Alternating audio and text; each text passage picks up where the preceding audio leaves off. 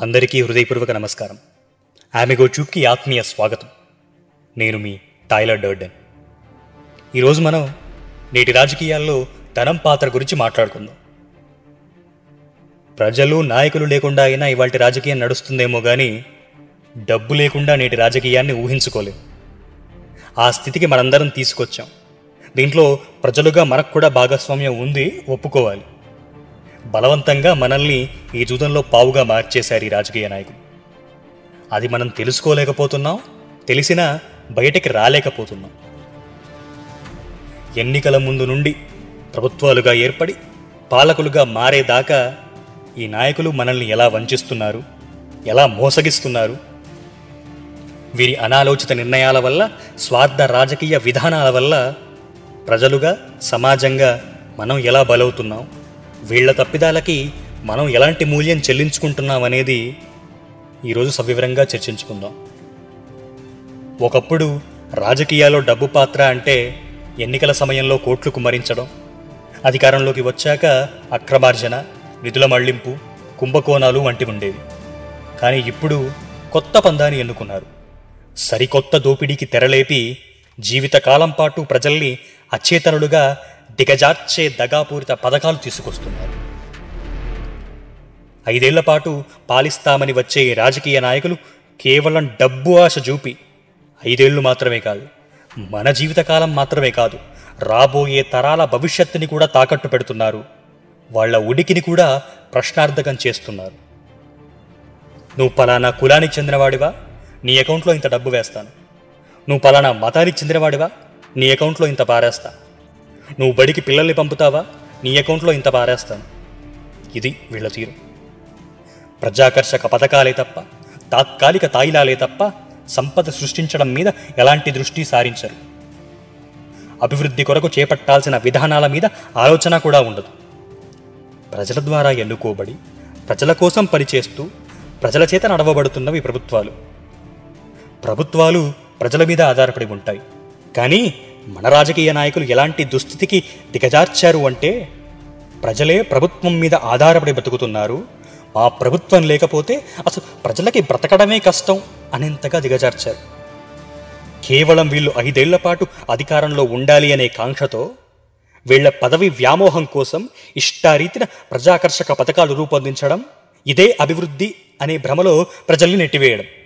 వీళ్ళకి public good కంటే political survival ముఖ్యం. సమూహ క్షేమం కన్నా సమాజ శ్రేయస్సు కన్నా వీళ్ళకి రాజకీయ మనుగడే ముఖ్యం.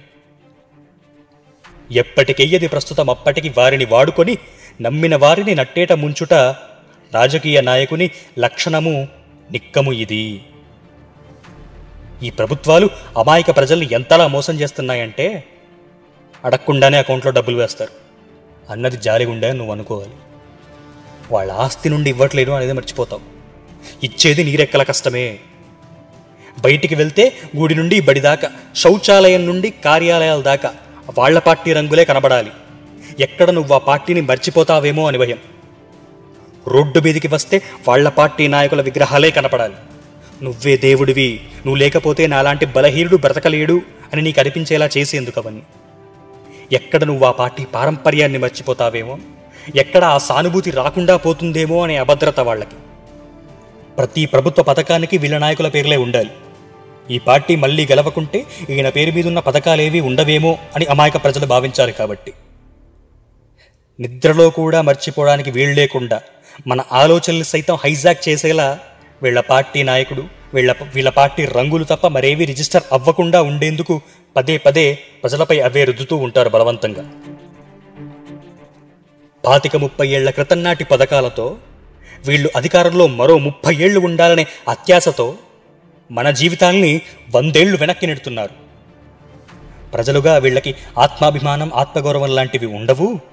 మనమిచ్చే భిక్షతో వీళ్ళ బతుకుల్ని వీళ్ళు వెళ్ళదీసుకుంటున్నారు అనే బలుపుతో ఉంటారు ఈ రాజకీయ నాయకులు. ప్రజల కోసం పథకాలు కాదు పథకాల కోసం ప్రజలు అనే దౌర్భాగ్య స్థితికి తీసుకొచ్చారు. సంపద సృష్టి గురించి ఆలోచన ఉండదు. అభివృద్ధి గురించి ధ్యాస ఉండదు. పెట్టుబడులు తీసుకొచ్చే వాతావరణం ఏర్పాటు చేయడం గురించి పట్టింపు ఉండదు. దీర్ఘకాలిక ప్రయోజనాలు భవిష్యత్ తరాల అవసరాల గురించి ముందు చూపు ఉండదు. తొలిగంటం దాటిందా తొంభై ఏళ్ళ ఆయుష్. ప్రజల సొమ్ముతో ప్రజాకర్షక పథకాలు పెట్టాలి. అప్పులు తెచ్చైనా ఆస్తులు అమ్మైనా. జీతాలకు కూడా జోలపట్టే దౌర్భాగ్య స్థితిలో ఖజానా ఉన్నా కూడా ప్రచార ఆర్భాటాలకి మాత్రం ఖర్చులో వెనకడుగుండకూడదు.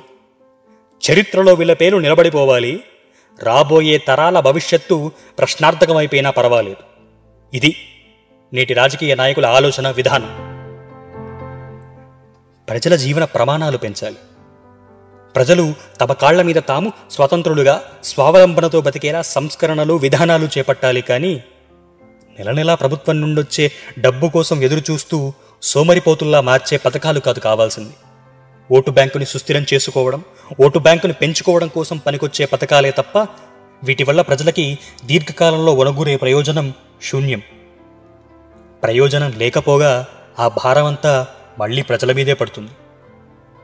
ప్రపంచంలో అతిపెద్ద ప్రజాస్వామ్యాల్లో ఒకటి అని గుర్తొచ్చినప్పుడల్లా చెప్పుకునే మనం ఆ ప్రజాస్వామ్యానికి మూల సిద్ధాంతమైన ప్రజల చేత ప్రజల కొరకు ప్రజల యొక్క అనే సిద్ధాంతాన్ని మర్చిపోయేలా చేయడంలో మన రాజకీయ నాయకులు ఆరితేరిపోయారు మాకు ఫీజుల భారం తగ్గింది అని ఆలోచించే వారి తరం ఇంకొక ఇరవై ముప్పై సంవత్సరాల తర్వాత వారి పిల్లలు భవిష్యత్తులో ఇక్కడ అప్పులు తప్ప మరేవీ విగలలేవని వచ్చే అరకొర జీతం కోసం పరాయి రాష్ట్రాలకి వలస వెళ్ళి పండగలకి పబ్బాలకి రైళ్ళల్లో వేళ్ళాడుతూ వచ్చే దౌర్భాగ్య స్థితి మిగులుతుంది.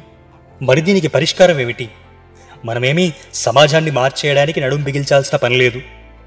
మనం చాలా స్వార్థపూరితంగా ఆలోచిద్దాం.